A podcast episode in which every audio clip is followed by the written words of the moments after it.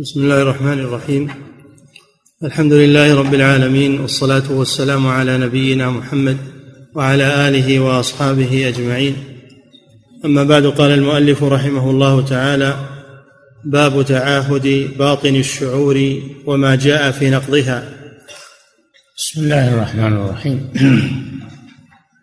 الحمد لله والصلاه والسلام على رسول الله وعلى آله وأصحابه أجمعين.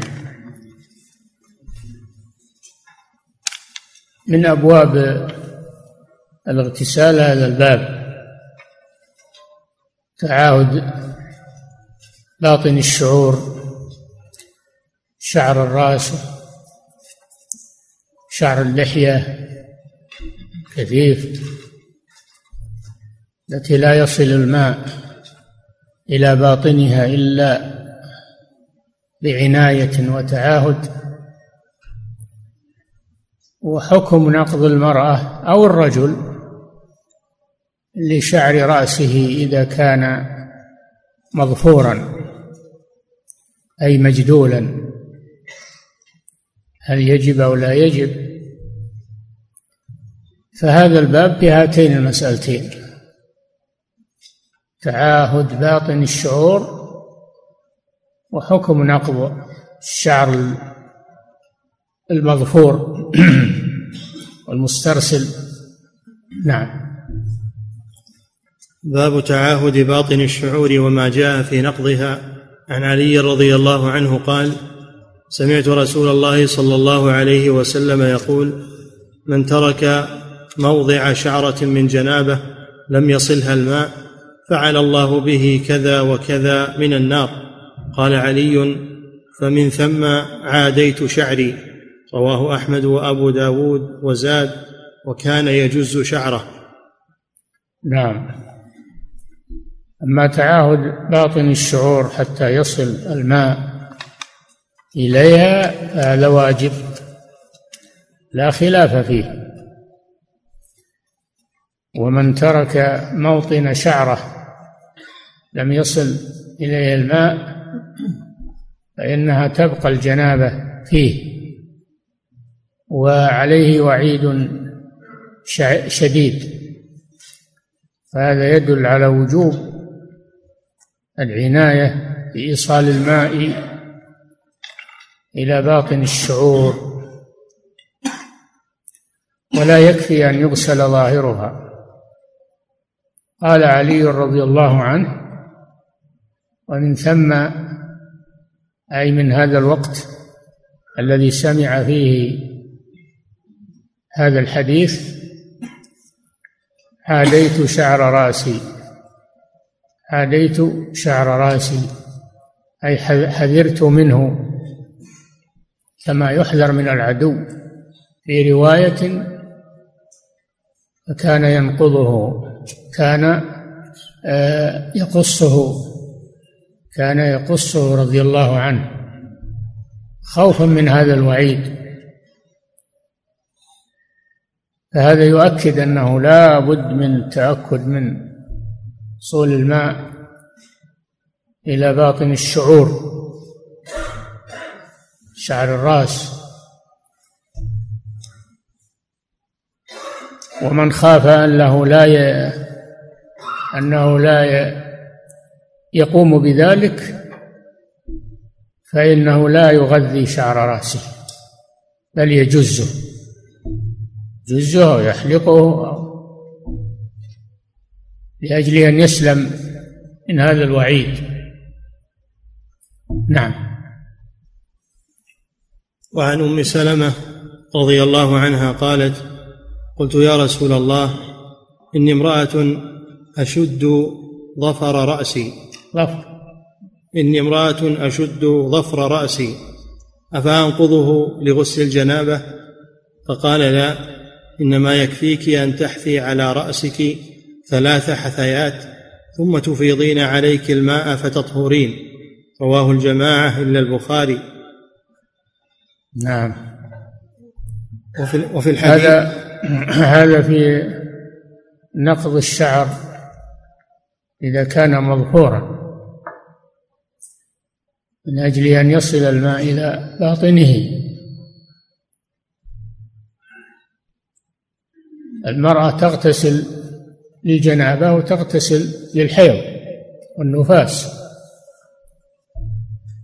فهل يجب عليها أن تنقض شعر رأسها لكل غسل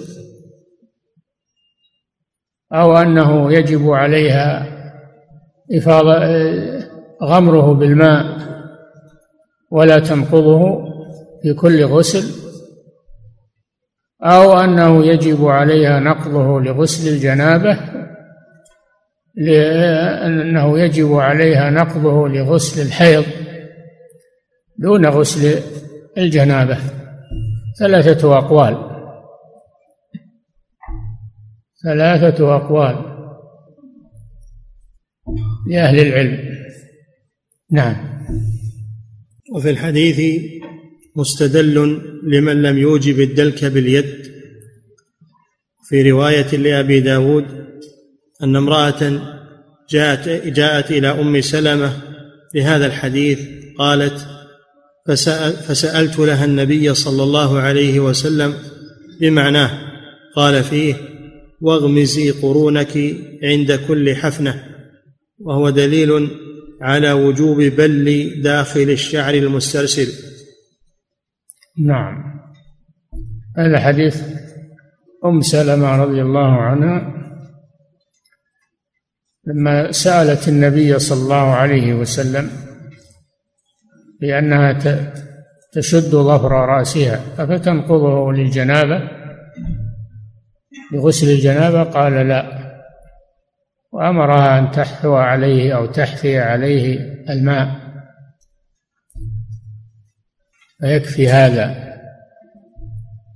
على أنها هي السائلة لنفسها. والرواية الثانية أنها سألت لغيرها.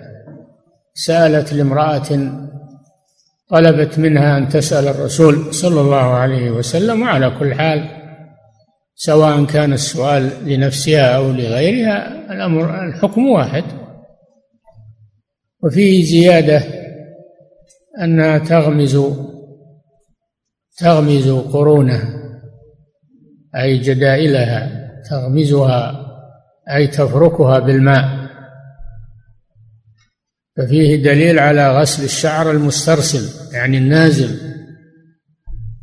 هكذا قال المصنف رحمه الله. نعم. ولا يكفي أنها تغسل ما يحاذي رأسها فقط بل تبلغ حتى الشعر المسترسل والنازل. نعم. أعد الحديث من أوله. وعن أم سلمة قالت قلت يا رسول الله إني امرأة أشد ظفر رأسي. أفأنقضه لغسل الجنابة؟ فقال لا إنما يكفيك أن تحثي على رأسك ثلاث حثيات ثم تفيضين عليك الماء فتطهرين. رواه الجماعة إلا البخاري. وفي الحديث مستدل لمن لم يوجب الدلك باليد. فيه دليل لأن الرسول اكتفى بالحث عليه بالماء ولم يقل تدلكه تدلك رأسها بل يكفي أن تحثو عليه الماء ثلاث حثيات. نعم. وفي رواية لأبي داود بعض العلماء يقول تعركه تصب عليه الماء وتعركه من أجل أن تبلغ بالماء. نعم. وفي رواية لأبي داود أن امرأة جاءت إلى أم سلمة في هذا الحديث قالت فسألت لها النبي صلى الله عليه وسلم بمعناه قال فيه واغمزي قرونك عند كل حفنة. والمراد بالقرون الجدايل والضفائر. والغمز معناه أنها تعركها تعركها بالماء. نعم. قال فيه واغمزي قرونك عند كل حفنة. وهو دليل على وجوب بل داخل الشعر المسترسل. يعني النازل. دليل يعني الغمز وهو العرك دليل على أنه يغسل داخل الشعر النازل القرون النازلة عن مستوى الرأس. نعم. وهذا ليس خاصا بالمرأة حتى الرجل إذا ظفر شعر رأسه كذلك. نعم. وعن عبيد بن عمير قال بلغ عائشة بلغ عائشة أن عبد الله بن عمرو كان يأمر النساء إذا اغتسلن أن ينقضن رؤوسهن. فقالت يا عجبا لابن يا عجبا لابن عمرو. وهو يأمر النساء إذا اغتسلن أن ينقضن رؤوسهن. أو ما يأمرهن أن يحلقن رؤوسهن. فقد كنت أغتسل أنا ورسول الله صلى الله عليه وسلم من إناء واحد وما أزيد على أن أفرغ على رأسي ثلاث إفراغات. رواه أحمد ومسلم. هذا عبد الله بن عمرو بن العاص رضي الله عنهما. وكان رجلا ورعا شديد الورع وكان يعمل الاحتياط. رضي الله عنه. أفتى النساء بأن ينقضن رؤوسهن عند كل غسل واجب. فبلغ ذلك أم المؤمنين عائشة رضي الله عنها فتعجبت من ذلك واستنكرت هذا الكلام لما فيه من الشدة. ثم أخبرت أنها كانت تغتسل هي ورسول الله صلى الله عليه وسلم من إناء واحد من الجنابة. هذا فيه دليل على أن الزوج والزوجة لا بأس أن يغتسل جميعا من إناء واحد وفي مكان واحد. وفيه أن أنها أن أنها كانت تغتسل مع الرسول صلى الله عليه وسلم ولا تنقض شعرها. وإنما تحثو عليه الماء. تحثو عليه الماء أو تحفي عليه الماء. فهذا فيه التيسير على المرأة.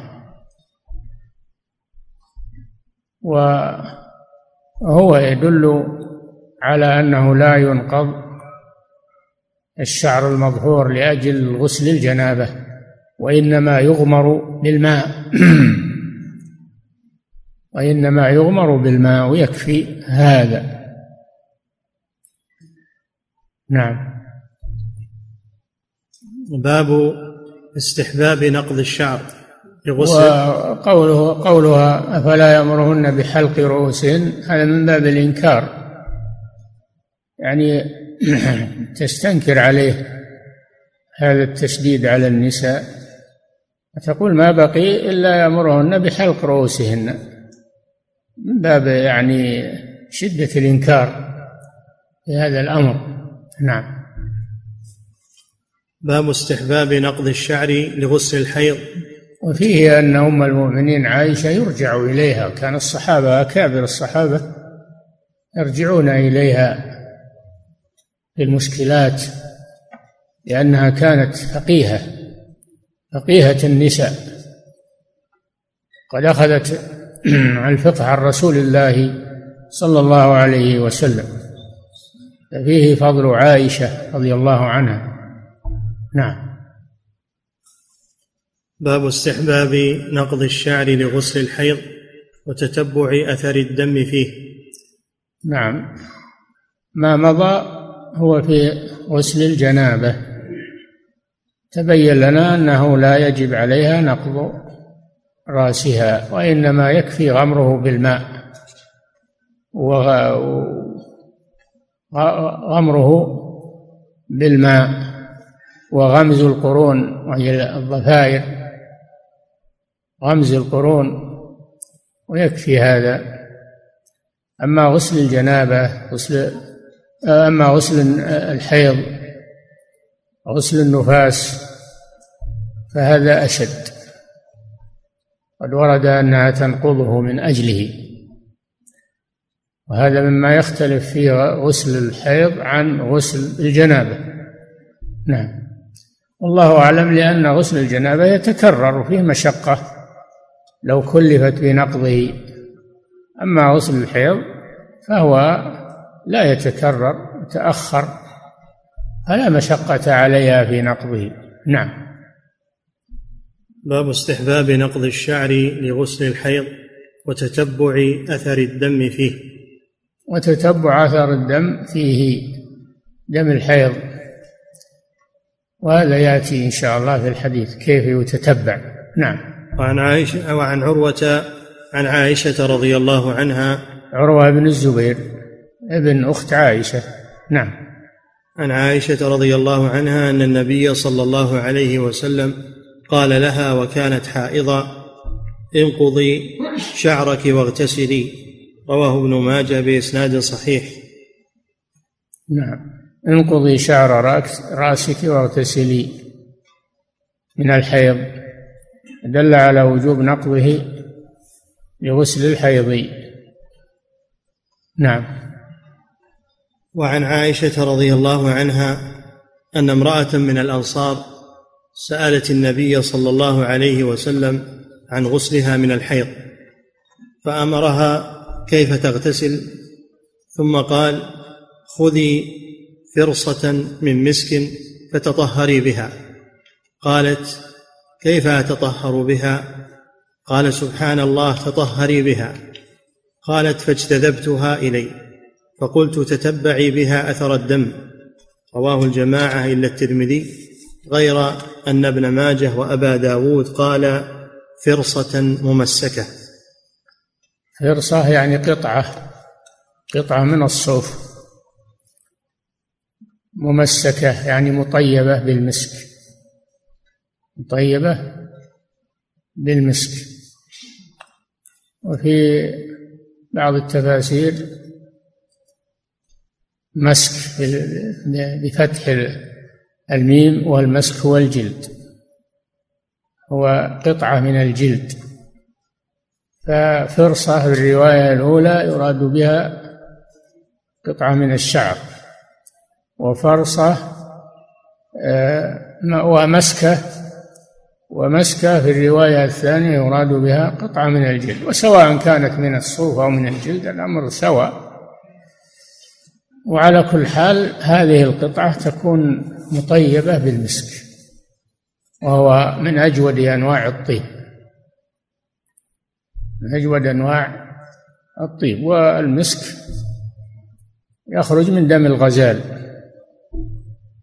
يخرج من دم الغزال يتجمد في فأرة يعني في وعاء كالغدة ثم يحكه الغزال فيسقط تسقط هذه الصرة تسقط هذه الصرة مملوءة بالمسك. فيأخذها الناس. هذا هو أصل المسك. وهو من أطيب أنواع الطيب. قل الشاعر وإن تفق الأنام وأنت منهم فإن المسك بعض دم الغزال. فهذا من آيات الله سبحانه وتعالى. لهذا الحيوان. الحاصل أن الرسول صلى الله عليه وسلم أمرها أن تطيب المكان أو الموضع الذي أصابه دم الحيض لأن دم الحيض له رائحة كريهة فتزيلها برائحة المسك. قال تطهري بها يعني امسحي المكان الذي أصابه دم الحيض من الفرج وما حوله. قالت كيف أتطهر بها؟ فقال سبحان الله تطهري بها. وصلى الله عليه وسلم لا يحب أنه يدخل في الألفاظ أو الأشياء الدنيئة. وكأن هذه المرأة ما لم تتأدب مع الرسول صلى الله عليه وسلم. فجذبتها عائشة رضي الله عنها وقالت تتبعي تتبعي مواضع الحيض فانسحيها بها. فبينت لها رضي الله عنها كيف تفعل ذلك. وهذا فيه دليل على أن المرأة أولى بتعليم المرأة هذه الأشياء. نعم. باب نعم أعد. وعن عائشة رضي الله عنها أن امرأة من الأنصار سألت النبي صلى الله عليه وسلم عن غسلها من الحيض فأمرها كيف تغتسل ثم قال لها خذي فرصة من مسك فتطهر الفرصة هي القطعة. وهل هي فرصة يعني من الصوف أو فرصة من الجلد؟ على قولين. نعم. ثم قال خذي فرصة من مسك فتطهري بها. يعني مطيبة بالمسك. من مسك يعني مطيبة بالمسك. نعم. فتطهري بها. قال يعني تطهري بها يعني تتبعي مواضع الحيض من الجسم لإزالة أثره ورائحته. نعم. قالت كيف أتطهر بها؟ قال سبحان الله تطهري بها. قالت فاجتذبتها إلي. فقلت يعني عرفت أن الرسول صلى الله عليه وسلم أنه لا يحب أنه يدخل في توضيح ما يختص بالنساء لا سيما في هذه الأمور. نعم. قالت فاجتذبتها إلي فقلت تتبعي بها أثر الدم. أثر الدم على الفرج أو على ما حوله. نعم. رواه الجماعة إلى الترمذي غير أن ابن ماجه وأبا داود قال فرصة ممسكة. هذه فرصة ممسكة يشرح قوله من مسك. يشرح قوله من مسك. وأن المراد ليس أن الفرصة من المسك وإنما هي ممسكة يعني مطويبة بالمسك. نعم. باب ما جاء المؤلف رحمه الله دقيق في رصف الروايات وإيرادها على هذا النمط البديع في التأليف. نعم. باب ما جاء في قدر الماء في الغسل في الغسل والوضوء. نعم. ما جاء في قدر الماء في الطهارتين الغسل والوضوء. الأحاديث كلها تدل على عدم الإسراف في الماء وعلى الاقتصاد في صرف الماء مع الإسباغ اقتصاد مع إسباغ هذا هو المطلوب. والأحاديث وردت بالصاع وبالمد الصاع للاغتسال والمد للوضوء. والمد المراد به ملء اليدين ممدودتين بكفي رجل معتدل الخلقة. هذا مد. والصاع أربعة أمداد. أي أربع حفنات في كفي الرجل معتدل الخلقة. هذا هو الصاع النبوي. والصاع أربعة أمداد أي أربعة حفنات كل حفنة تسمى مدا. سميت مدا لأن الإنسان يمد يديه إذا وضع فيهما الشيء. نعم. عن سفينة. وبعضها أنه صاع أربعة خمسة أمداد. بعضها أنه خمسة أمداد. بعضها أنه مد رطل. إلى آخره. على كل حال نحن لا يشكل علينا اختلاف هذه المقادير وإنما الذي يتضح لنا أن المقصود هو عدم الإسراف عدم الإسراف في الماء وأنه لا يعدو هذه المقادير. نعم. باب ما جاء في قدر الماء في الغسل والوضوء عن سفينة مولى رسول الله صلى الله عليه وسلم. سفينة اسم رجل عتيق من من عتق الرسول صلى الله عليه وسلم ومواليه. نعم. قال كان الرسول قيل إنه سمي سفينة لقوته وكثرة حمله تحمله الأحمال رضي الله عنه. نعم. وعن سفينة مولى رسول الله صلى الله عليه وسلم قال كان رسول الله صلى الله عليه وسلم يغتسل بالصاع ويتطهر بالمد رواه أحمد وابن ماجه ومسلم والترمذي وصححه. الصاع أربعة أمداد و و الصاع أربعة أمداد والمد ربع الصاع.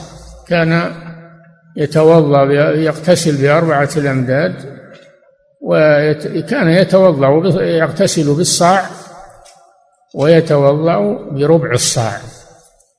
نعم. وعن أنس رضي الله عنه قال كان النبي صلى الله عليه وسلم يغتسل بالصاع إلى خمسة أمداد ويتوضأ بالمد متفق عليه. نعم هذا أكثر ما ورد إنه خمسة أمداد. يتوضأ بخمسة أمداد يعني صاع مد. يغتسل بخمسة أمداد يعني صاع مد. صاع وربع الصاع كذا. وأما الوضوء فيتوضأ بربع الصاع بمد. وفي رواية ثلثي مد. ثلثي مد أقل بعد. نعم. وعن أنس رضي الله عنه قال كان النبي صلى الله عليه وسلم يتوضأ بإناء يكون رطلين ويغتسل بالصاع. رواه أحمد وأبو داود. رطلين يعني الرطل يقولون مد مد ربع. نعم ربع الصاع. نعم. عن موسى الجهني قال أتي مجاهد بقدح حزرته ثمانية أرطال فقال حدثتني عائشة رضي الله عنها أن رسول الله صلى الله عليه وسلم كان يغتسل بمثل هذا رواه النسائي. نعم ثمانية أرطال و... ومجاهد هو مجاهد بن جبر التابعي الجليل رحمه الله. تلميذ ابن عباس. نعم. وعن موسى الجهني قال أتي مجاهد بقدح حزرته ثمانية أرطال حزرته يعني قدرته. نعم. حزرته ثمانية أرطال فقال حدثتني عائشة رضي الله عنها أن رسول الله صلى الله عليه وسلم كان يغتسل بمثل هذا رواه النسائي. وعن جابر رضي الله عنه قال قال رسول الله صلى الله عليه وسلم يجزئ من الغسل الصاع ومن الوضوء المد. رواه أحمد والاثرم المدار على صاع وعلى مد وقد يزيد وقد ينقص. والمهم إنما هو أنه صلى الله عليه وسلم كان يقتصد في الماء في الطهارتين ولا يسرف في الماء. نعم. وعن عائشة رضي الله عنها قالت كنت أغتسل أنا ورسول الله صلى الله عليه وسلم من إناء واحد من قدح يقال له الفرق متفق عليه والفرق ستة عشر رطلا بالعراق. نعم. للاثنين ستة عشر رطل للاثنين للرسول صلى الله عليه وسلم وعائشة. يعني كل واحد ثمانية أرطال كما سبق. نعم. باب من رأى التقدير بذلك استحبابا وأن ما دونه يجزئ إذا أسبغ. التقدير بهذه المقادير ليس واجبا وإنما هو استحباب. ولو أسبغ بدونه فلا بأس لأن المدار على الإسباغ. المدار على الإسباغ. نعم. باب من رأى التقدير بذلك استحبابا وأن ما دونه يجزئ إذا أسبغ. إذا أسبغ بهذا الشرط. إذا أسبغ يعني أتم الطهارة ولم يبق شيء من الأعضاء أو من الجسم لم يصل إليه الماء. نعم. عن عائشة رضي الله عنها أنها كانت تغتسل هي والنبي صلى الله عليه وسلم في إناء واحد يسع ثلاثة أمداد أو قريبا من ذلك رواه مسلم. وهذا من أقل ما ورد ثلاثة أمداد لشخصين هذا يدل على قلة الماء والرسول هو أكمل الأمة. أكمل الأمة تطهرا عليه الصلاة والسلام. نعم. وعن عباد بن تميم عن أم عمارة بنت كعب. عمارة. عن أم عمارة بنت كعب أن النبي صلى الله عليه وسلم توضأ فأتي بماء في إناء قدر ثلثي المد. رواه أبو داود. هذا أقل ما روي ثلثي المد. توضأ به صلى الله عليه وسلم. وهو أكمل الخلق طهارة. فدل على أنه ليس المقصود كثرة الماء إنما المقصود الاسباغ وإحسان إحسان الطهارة وإتقانها. دون نظر إلى كمية الماء إلا أنه يكره الإسراف في الماء. نعم. وعن عبيد بن عمير أن عائشة رضي الله عنها قالت لقد رأيتني أغتسل أنا ورسول الله صلى الله عليه وسلم من هذا فإذا تور موضوع مثل الصاع أو تور يعني إناء التور نوع من الآنية نعم. فإذا تور موضوع مثل الصاع أو دونه فنشرع فيه جميعا فأفيض على رأسي بيدي ثلاث مرات وما أنقض لي شعرا رواه النسائي. وهذا كما سبق أنه في الجنابة لا تنقض المرأة شعرها وإنما تفيض عليه الماء ثلاث مرات تروي أصوله. نعم. وفيها أيضا المقدار. إيه؟ المقدار وأنه قليل. نعم. تور يسع كم؟ مثل الصاع أو دونه. مثل الصاع أربعة أمداد أو دون الصاع. نعم. باب يكفي الاثنين. تنبهوا يكفي الاثنين نعم. باب الاستتار عن الأعين للمغتسل وجواز تجرده في الخلوة. نعم. من آداب الاغتسال أن المغتسل يستتر عن الأعين ولا يتجرد أمام الناس وإنما يكون في مكان مستور. إما في غرفة وإما من وراء شجرة أو يضع ساترا يضع ساترا من ثوب أو نحوه ويستتر به. فلا يتجرد أمام الناس. وأما إذا كان منسترا فإنه يتجرد من ثيابه. لا مانع من ذلك تجرد من ثيابه للاغتسال إذا كان مستترا عن الناس. نعم. باب الاستتار عن الأعين للمغتسل وجواز تجرده في الخلوة.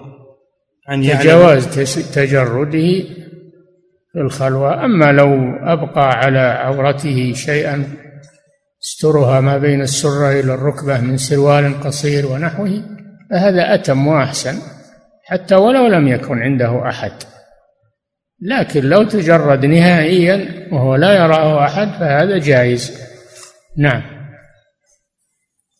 عن يعلى بن أمية رضي الله عنه أن رسول الله صلى الله عليه وسلم رأى رجلا يغتسل بالبراز. البراز يعني بارزا للناس. الفضاء نعم.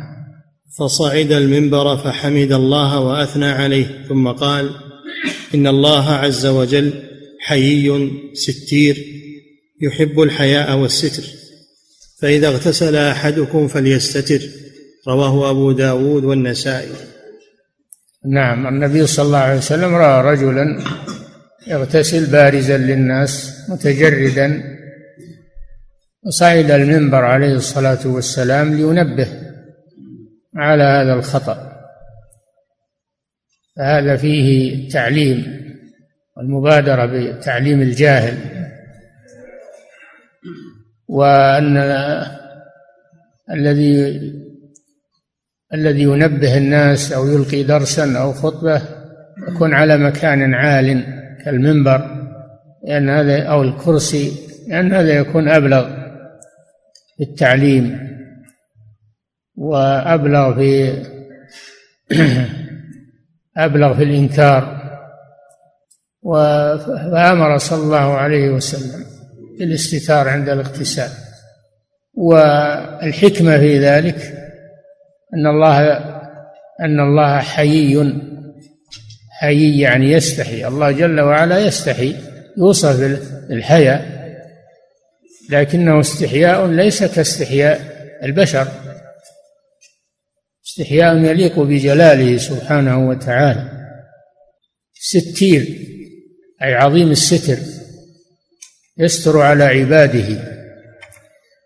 هذه هو هي العلة في أن الرسول صلى الله عليه وسلم أمر بالاستتار عن الناس في البراز حينما يغتسل الإنسان لأن الله يكره له أن يبرز أمام الناس.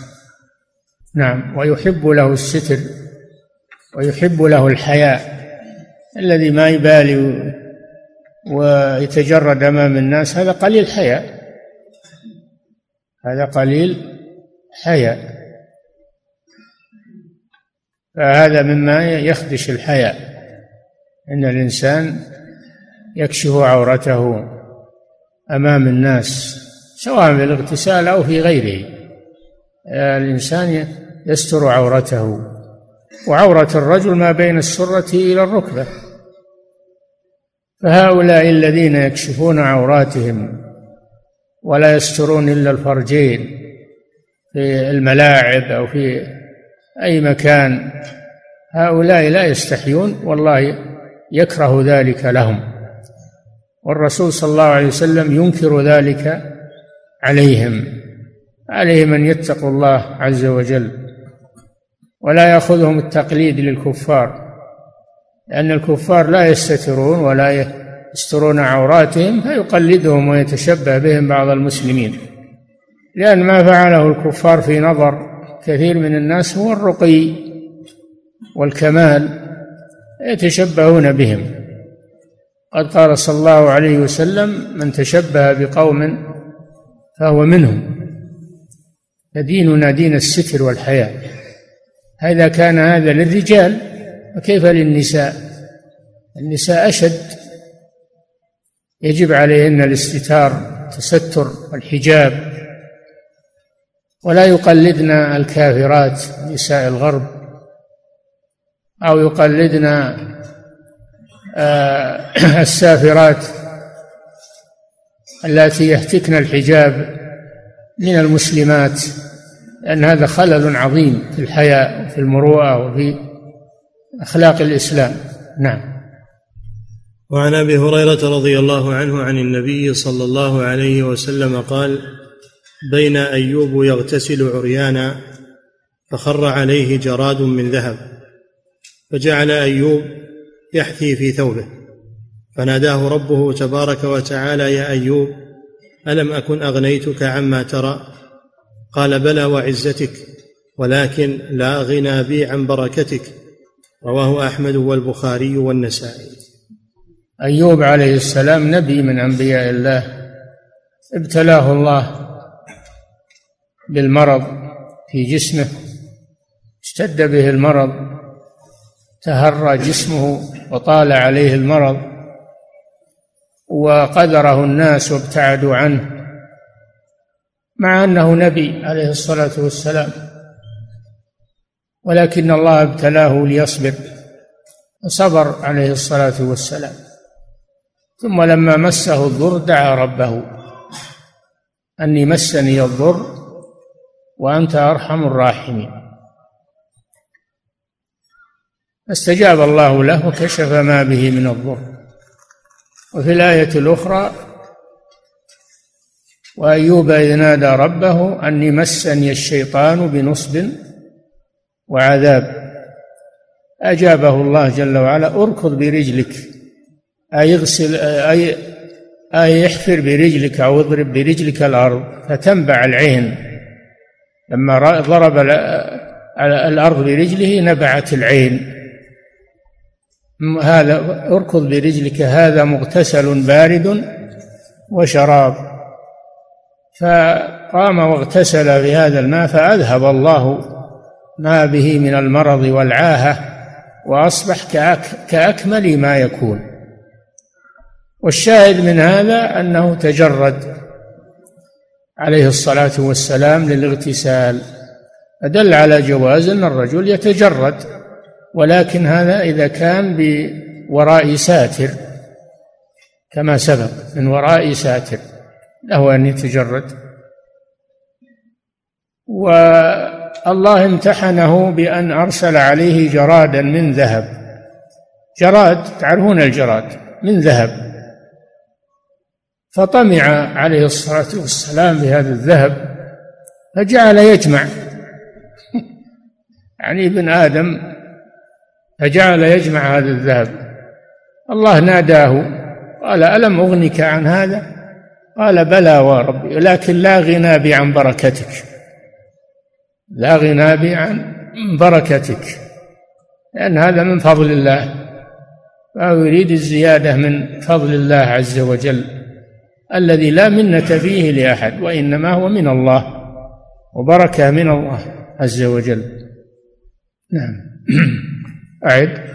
وعن أبي هريرة رضي الله عنه عن النبي صلى الله عليه وسلم قال بين أيوب يغتسل عريانا فخر عليه جراد من ذهب فجعل أيوب يحثي في ثوبه فناداه ربه تبارك وتعالى يا أيوب ألم أكن أغنيتك عما ترى؟ قال بلى وعزتك ولكن لا غنى بي عن بركتك. رواه أحمد والبخاري والنسائي. فهو عليه الصلاة والسلام يتبرك بهذا الجراد وإلا هو غني عنه لكن أخذه للبركة لأنه نازل من الله عز وجل. نعم لكن الشاهد منه أنه تجرد الاغتسال دل هذا على أنه يجوز للمسلم أن يتجرد إذا كان في مكان مستور. نعم. وعن أبي هريرة رضي الله عنه قال قال رسول الله صلى الله عليه وسلم كانت بنو إسرائيل يغتسلون عراة ينظر بعضهم إلى بعض. وكان موسى عليه الصلاة والسلام يغتسل وحده. فقالوا والله ما يمنع موسى أن يغتسل معنا إلا أنه آدر. قال فذهب مرة يغتسل فوضع ثوبه على حجر ففر الحجر بثوبه. قال فجمح موسى بأثره. يقول ثوبي حجر ثوبي حجر. حتى نظرت حتى نظرت بنو إسرائيل إلى سوءة موسى عليه السلام قالوا والله ما بموسى بأس. قال فأخذ ثوبه فطفق بالحجر ضربا فطفق بالحجر ضربا متفق عليه. نعم هذه قصة موسى عليه السلام كليم الله وأنه كان يغتسل مستترا. بينما بنو إسرائيل يغتسلون ظاهرين للناس ويتعرون أمام الناس على البرك أو على الجواب أو على مثل مثل ما هو إلى عهد قريب في في بلادنا. كانوا يغسلون على البرك وعلى الجواب ويتجردون ويكشفون عوراتهم من الجهل هذا كله من الجهل. فلما كان موسى يخالفهم عليه الصلاة والسلام ويغتسل مستترا قالوا إنه ما استتر إلا أن فيه عيب في جسمه في آدر يعني إنه كبير كبير العضو التناسلي هو هذا عيب يستره عن الناس. هذا قصده يوم يستتر. فالله جل وعلا أراد أن يبين لبني إسرائيل أن موسى عليه الصلاة والسلام ليس به عيب فوضع بينما هو يغتسل مستترا وعنده حجر وضع ثوبه عليه ففر الحجر بثوبه عليه الصلاة والسلام. بقي بلا ثوب فذهب طفق يركض وراء الحجر لينقذ ثوبه منه ويضربه ثوب حجر ثوب حجر. فنظر الناس إلى موسى وعرفوا أنه ليس به عيب. برأه الله من ذلك أنه ليس به عيب. ولهذا قال الله جل وعلا يا أيها الذين آمنوا لا تكونوا كالذين آذوا موسى فبرأه الله مما قالوا وكان عند الله وجيها. لا تؤذوا رسولكم كما آذت بنو إسرائيل رسولها. تأدبوا مع رسول الله صلى الله عليه وسلم وقروه احترموه عظموه فلا تتنقصوه بشيء. هذا حقه علينا عليه الصلاة والسلام وكل الأنبياء والمرسلون لهم قدر عند الله. يجب احترامهم. صحابة رسول الله وأولياء الله كلهم يجب أن يحترموا وأن يوقروا وأن يعظموا بدون غلو وبدون إطراء. هكذا يكون أدبنا مع نبينا صلى الله عليه وسلم ومع سائر الأنبياء عليهم الصلاة والسلام. لا نتنقصهم أو نتكلم فيهم بأي شيء من الأذى. هذا حرام قد يكون يصل إلى الردة. تنقص نبيا فإنه يرتد بهذا والعياذ بالله. نعم. باب أعد الحديث. وعن أبي هريرة رضي الله عنه قال قال رسول الله صلى الله عليه وسلم كانت بنو إسرائيل يغتسلون عراة ينظر بعضهم إلى بعض. وكان موسى عليه الصلاة والسلام يغتسل وحده. فقالوا والله ما يمنع موسى أن يغتسل معنا إلا أنه آدر. آدر يعني كبير الذكر. نعم. قال فذهب مرة يغتسل فوضع ثوبه على حجر ففر الحجر بثوبه. قال فجمح موسى بأثره يقول ثوبي حجر ثوبي حجر. حتى نظرت بنو إسرائيل إلى سوءة موسى عليه السلام قالوا والله ما بموسى بأس. قال فأخذ ثوبه فطفق بالحجر ضربا. متفق عليه. نعم. باب الدخول في الماء بغير إزار. يكفي. الله تعالى أعلم وصلى الله وسلم على نبينا محمد. نعم. يقول فضيلة الشيخ وفقكم الله يقول هل يفرق بين شعر الرأس وشعر اللحية في إيصال الماء إلى باطن الشعر من حيث الوجوب والاستحباب؟ لا لا يفرق. إذا كانت اللحية كثيفة إذا كانت اللحية كثيفة فبالوضوء يكفي غسل ظاهرها. هذا في الوضوء. يكفي غسل ظاهرها ويخلل باطنها سنة. أما في الاغتسال يبلغ الماء إلى داخل الشجر الشعر وإلى أصول الشعر الجنابة. نعم. يقول فضيلة الشيخ وفقكم الله. يقول فهمنا حفظكم الله أنه يجب إيصال الماء إلى باطن الشعر في حديث أم سلمة إنما يكفيك أن تحثي على رأسك ثلاث حثيات أفلا يدل الحديث على عدم الوجوب؟ بعد يقول فهمنا أنه يجب إيصال الماء إلى باطن الشعر. في حديث أم في حديث أم سلمة إنما يكفيك أن تحثي على رأسك ثلاث حثيات. أفلا يدل الحديث على عدم الوجوب؟ كيف على عدم الوجوب؟ يكفيك. دل على أنه إذا لم تحثي على رأسها ثلاث حثيات ما يكفي. يكفيك يدل على أن أقل منها لا يكفي. نعم. يقول فضيلة الشيخ وفقكم الله هل يكفي في الاغتسال؟ الاقتصار على صب الماء على الجسد ثم غسل الفرج والمضمضة والاستنشاق. ولا يكفي. هل يكفي في الاغتسال؟ الاقتصار على صب الماء على الجسد ثم غسل الفرج والمضمضة والاستنشاق. العكس. أول شيء يستنجي. أول شيء يستنجي ثم يتوضأ يتمضمض ويستنشق ويتوضأ وضوءا كاملا. ثم يصب الماء على جسمه. هذا هكذا السنة الاغتسال. نعم. يقول فضيلة الشيخ وفقكم الله يقول ذكر المؤلف رحمه الله في باب تعاهد الشعور أن النقض لا يجب ثم ذكر في الباب بعده استحباب نقض الشعر لغسل, لغسل الحيض أي فرق بينهما مع أن كلاهما لا يجب. فما الحكمة وفقكم الله. بعض العلماء يقول لا ينقض لا تنقض شعرها مطلقا. لا في لا في جنابة ولا في حيض ولا في نفاس وإنما تحث عليه ثلاث حثيات. هذا قول. والقول الثاني يجب عليها نقض شعرها في طهارتين في الاغتسال من الحيض والاغتسال من الجنابة. القول الثالث ولعله أعدلها أنه لا أنه لا يجب في الحيض ولكن يجب في الج... أنه لا يجب في الجنابة وإنما يجب في الحيض الاغتسال من الحيض. نعم. يقول فضيلة الشيخ وفقكم الله هل يكفي وعلى كل حال لابد لا يكون على رأس المرأة شيء يمنع وصول الماء. لابد إن الماء يباشر الشعر ما يكون فيه حايل على الشعر إما أنه تضع عليه غطاء أو أو تضع عليه شيء مما تضعه النساء الآن على شعورهن.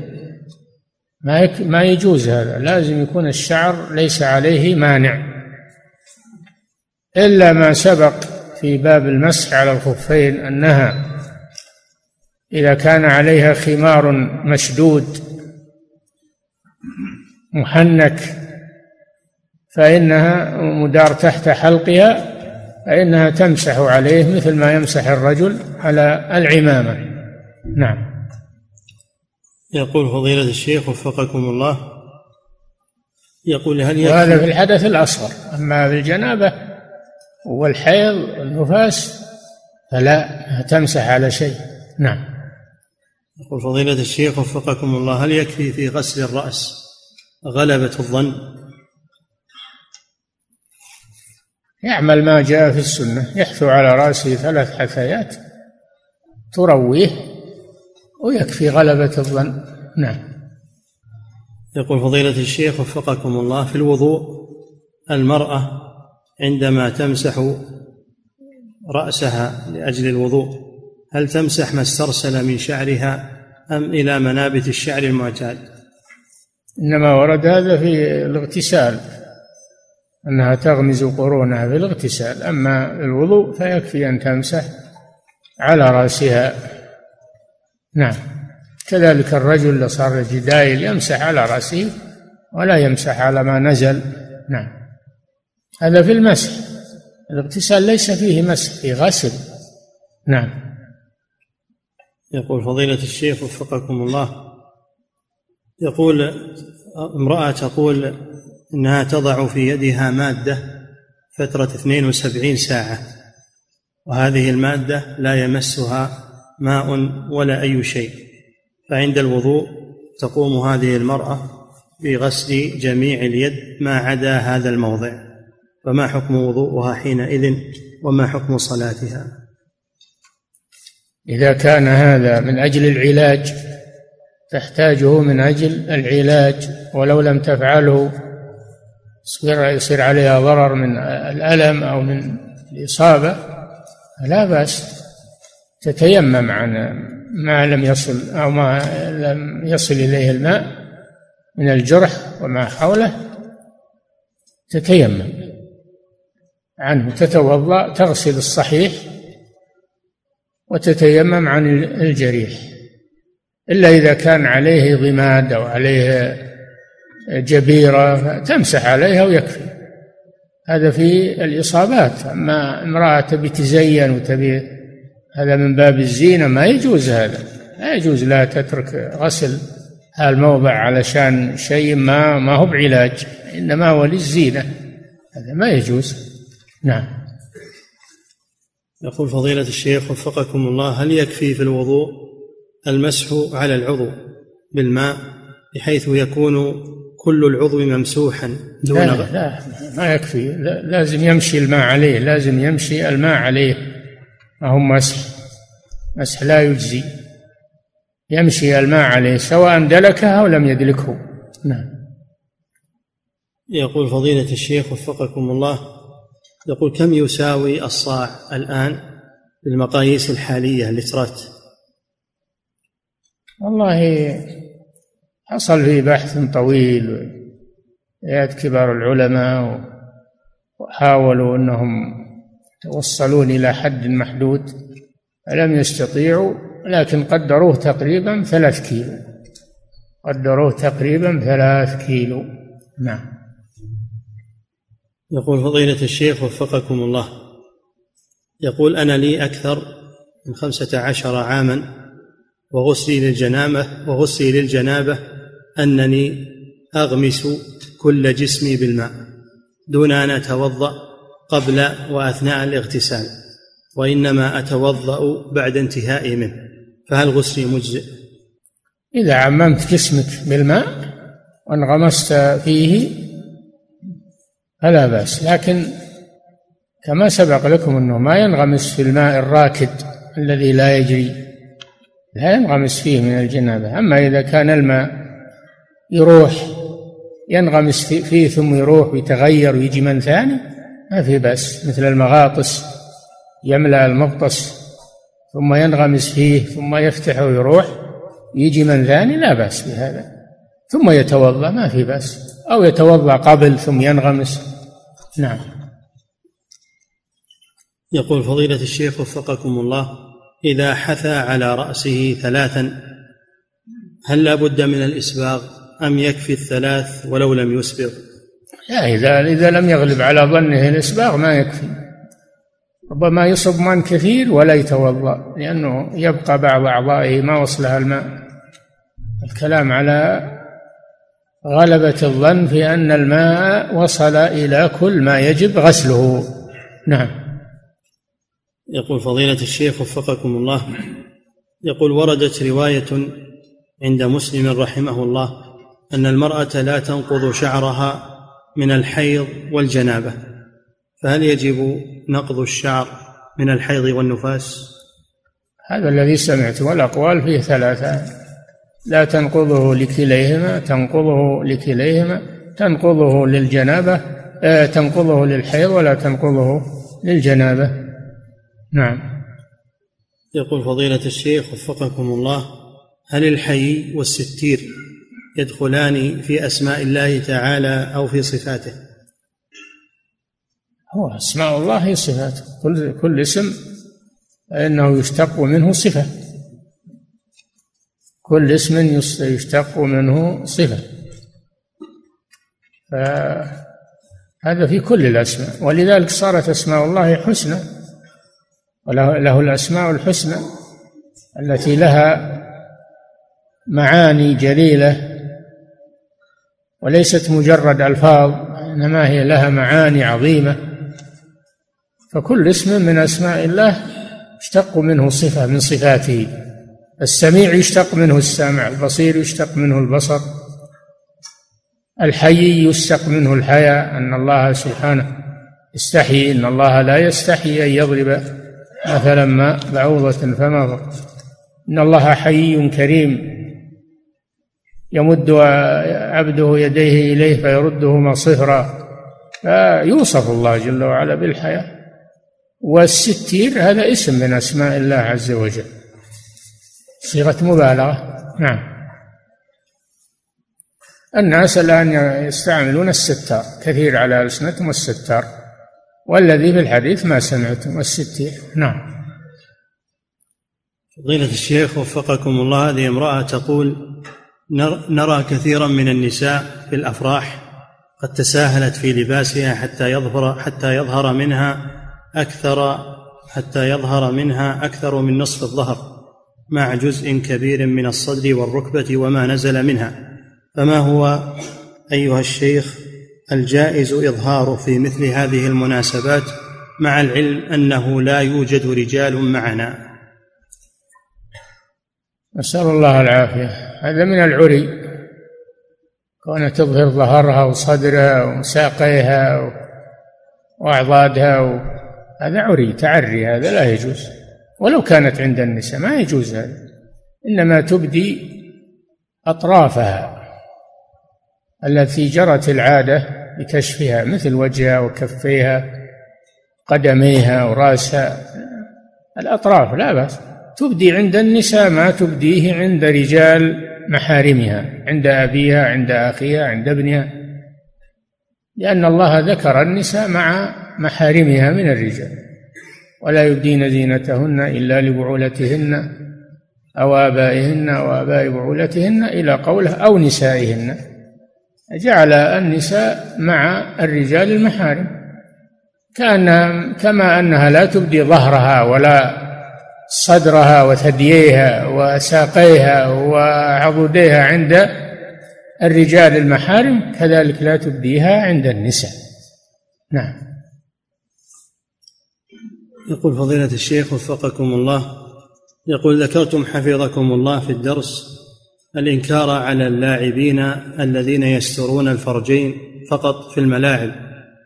السؤال ما حكم مشاهدة مشاهدة هؤلاء اللاعبين مع العلم أنه ليس في وقت صلاة واللاعبون من المسلمين؟ ما حكم مشاهدة ما يجوز ما يجوز أنك تنظر إليهم وهم قد كشفوا بعض عوراتهم. لأن هذا رضا بالمنكر. أن تطلع على منكر لا يجوز هذا. نعم. يقول فضيلة الشيخ وفقكم الله يقول السائل أنا عندي ألم في ظهري وأرشدني عدد من الأطباء بالسباحة فبدأت بالذهاب لبعض الأندية لأجل هذا الأمر والإشكال وأنه يأتي شباب إلى هذا النادي يلبسون سراويل قصيرة يظهر منها نصف الفخذ. فما الواجب علي علما أنني قد نصحت ولكن بدون جدوى؟ لا تذهب إليها ما دام فيها منكر فلا تذهب إليها. واستبدلها بمكان ليس فيه محذور. ابحث عن مكان ليس فيه محذور. أو اعمل الماء الساخن والماء الفاتر في بيتك. واستعمله. ما فيها إلا أنها بهما حار أو فاتر استعمل هذا في بيتك ولا تروح له. نعم. يقول فضيلة الشيخ وفقكم الله يقول ما حكم التسمية باسم براز؟ لأن هذا الاسم يقول ينتشر عندنا في المنطقة تسمية الأطفال بهذا الاسم. البراز صار يطلق على الغائط. سمي ولك براز يعني غايط ما يصلح هذا. وسعها الله يا أخي الأسامي كثيرة نعم. يقول فضيلة الشيخ وفقكم الله كيف يجمع بين قول النبي صلى الله عليه وسلم فإذا اغتسل أحدكم فليستتر وبين ما ورد من أن أيوب وموسى عليهما السلام. مستتران. أيوب وموسى عليهما السلام مستتران. ولذلك عابوا عليه وراه يستتر. قالوا ما استتر إلا أن فيه عيب يبي يخفيه عنا. ما فيه أن أيوب أنه تجرد عند الناس ولا يليق بنبي من الأنبياء هذا. موسى عليه السلام واضح أنه ما ما كان يبرز إنما كان من وراء ساتر. ولذلك استنكروا عليه هذا الشيء. نعم. يقول فضيلة الشيخ وفقكم الله يقول هل علي إثم إذا قمت بغسيل السيارة؟ وهل وهل هذا فيه إسراف وكفر للنعمة. غسيل السيارة إذا كان أنه في ماء ما يحتاجه الناس ماء ما يشربه الناس ولا هم المشروع المشروع المياه اللي تدخل في البيوت لا بأس بذلك. أما إذا كان أنه من الماء الذي يستعمله الناس يصب البيوت تجيب لي وتصب على السيارة وت... هذا لا يجوز هذا. هذا لا يجوز. لكن بإمكانك تغط خرزة في الماء وتمسح بها السيارة ولا تنفذ ماء. نعم. يقول فضيلة الشيخ وفقكم الله يقول ما حكم الملابس التي على الرجل والمرأة عند الجماع فيصيب فيصيبها شيء من المني؟ هل هي طاهرة؟ مني الرجل؟ طاهر. مني الرجل؟ طاهر. وأما مني المرأة وأما غيره فهذا نجس يغسل. نعم. يقول فضيلة الشيخ وفقكم الله. يقول رجل اغتسل أكثر من مرة وكان على جنابة ولكنه نعم. رجل اغتسل أكثر من مرة وكان غسله عن جنابة ولكن كان لا يغسل رأسه جاهلا بذلك. فهل عليه إعادة تلك الصلوات التي صلاها علما بأنه كان جاهلا ولا يعرف كيف يغتسل؟ إذا كانت الصلوات محدودة وبإمكانه أنه يقضيها فيجب عليه ذلك.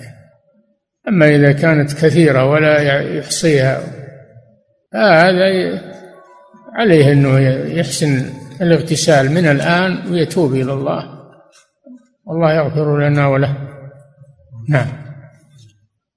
وفضيلة الشيخ وفقكم الله امرأة تسأل فتقول هل وضع الحناء على شعر الرأس يعتبر عازلا عن الماء عند إرادة المسح في الوضوء؟ لا. لا ما يعتبر مانعا من الماء. يتخلله الماء. الحنة والورد والأشياء هذه يتخللها الماء ما يمنع الماء. نعم. فضيلة الشيخ وفقكم الله بعض النساء تضع لصقة على جسمها لمنع الحمل وهذه اللصقة مستمرة ومقاسها صغير تقريبا حددها باثنين سنتي. فما حكم هذه اللصقة عند غسل الجنابة والحيض؟ إذا كانت يضرها الحمل خطر على صحتها ووصف لها الأطباء هذه اللصقة لدفع ضرر عنها إنها تمسح عليها ويكفي مدة حاجتها إليها. أما إذا كانت لا فارة من الحمل ولا تريد الحمل وهي ما فيها خلاف وقابلة للحمل لكن أثرت عليها الدعاية الخبيثة تحديد النسل والفرار من النسل هذا لا يجوز لها عمل هذا الشيء ولا تمسح عليها. إن مسحت عليها فمسح طهارتها غير صحيحة لأنها بدون حاجة وبدون نعم. يقول فضيلة الشيخ وفقكم الله يقول السائل لي عمة كلما حملت واستمر حملها أربعة أشهر يسقط الحمل وهذا قد حصل سبع مرات. مع العلم أن الأطباء يقولون لا يوجد لا يوجد فيك شيء من ناحية الطب. فذهبنا بها إلى بعض المشايخ للقراءة وقالوا بأن فيها عينا في الرحم. سؤاله ما توجيه فضيلتكم في ذلك؟ وهل تنصحونها بأن تتوقف عن الحمل؟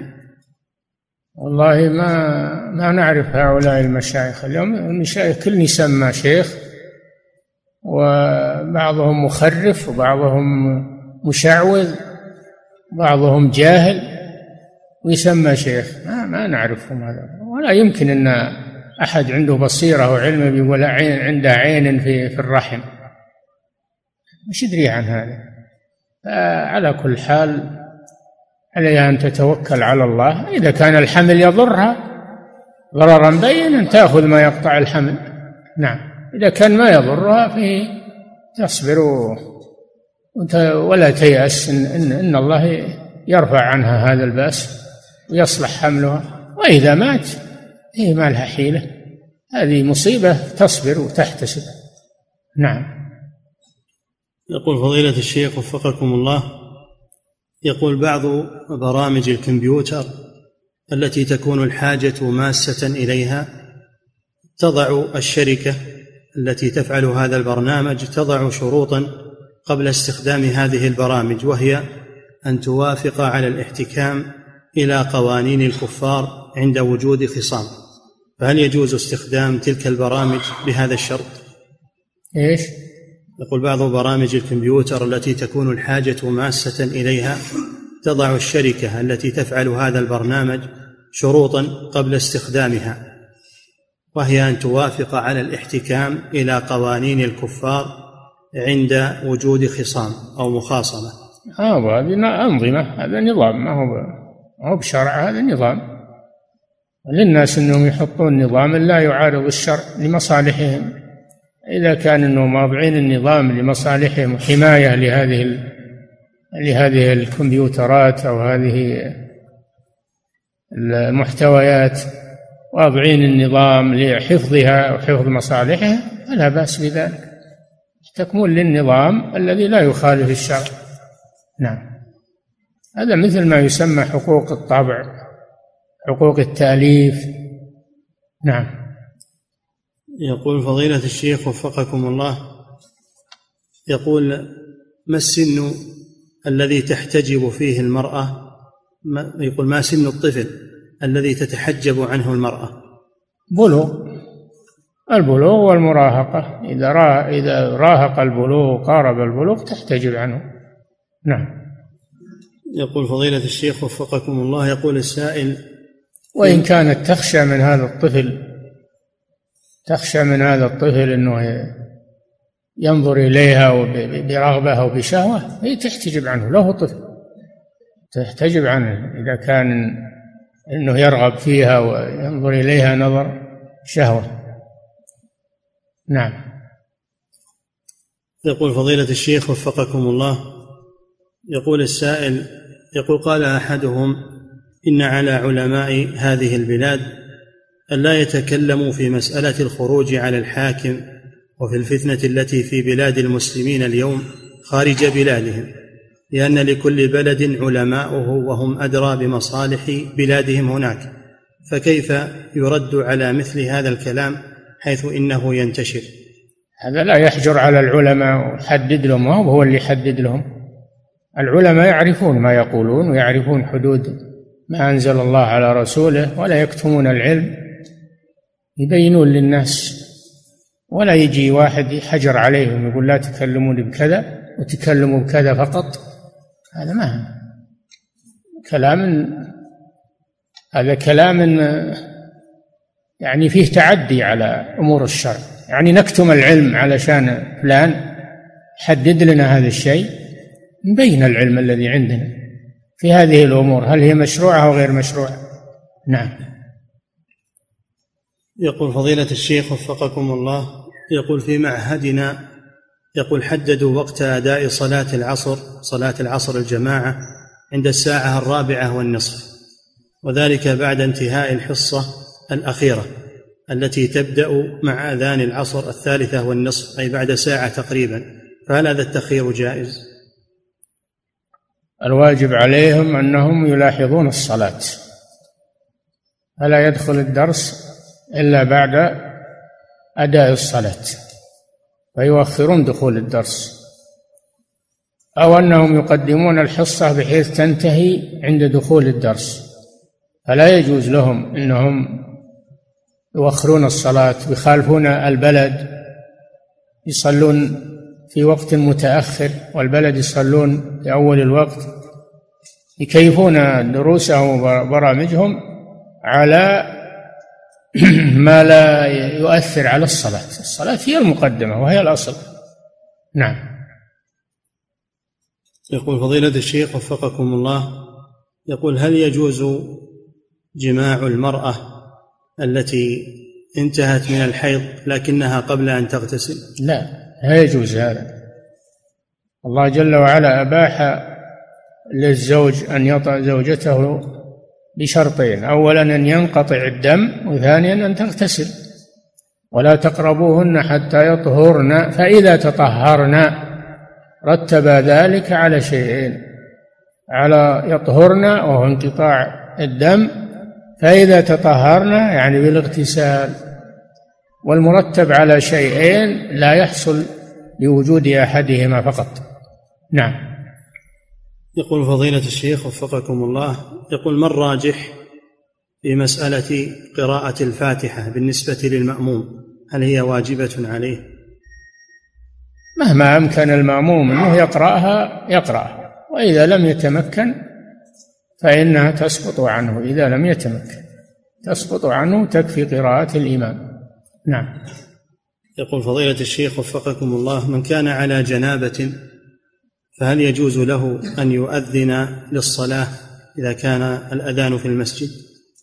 من كان على جنابة فهل يجوز له أن يؤذن للصلاة إذا كان الأذان في المسجد؟ لا يدخل المسجد إلا لعابر سبيل. عابر سبيل يدخل. أو على الأقل يتوضأ يخفف الحدث يتوضأ. والأذان يخلي واحد يأذن يخلي واحد يأذن بدله أو يؤذن في سطح بيته أو في مكان غير المسجد. نعم. يقول فضيلة الشيخ وفقكم الله يقول السائل بعض خطباء الجمعة يقرأ سورة قاف كاملة مرتلة على المنبر في الخطبة الأولى ثم يخطب في الخطبة الثانية خطبة عادية فهل لهذا أصل صحيح؟ نعم كان النبي صلى الله عليه وسلم يقرأ من سورة قاف لكن لم يرد أنه يستكملها وإنما كان يقرأ منها. كان يقرأ منها في كل خطبة حتى يستكملها في سائر الخطب كما حفظت الصحابية السورة من رسول الله وهو يخطب. يعني أنها تتبع خطبه صلى الله عليه وسلم في هذه السورة حتى حفظتها كاملة. نعم. فضيلة, فضيلة الشيخ وفقكم الله إذا أتم مسافر بمتنفل فهل يقصر الصلاة أم عليه أن يتم؟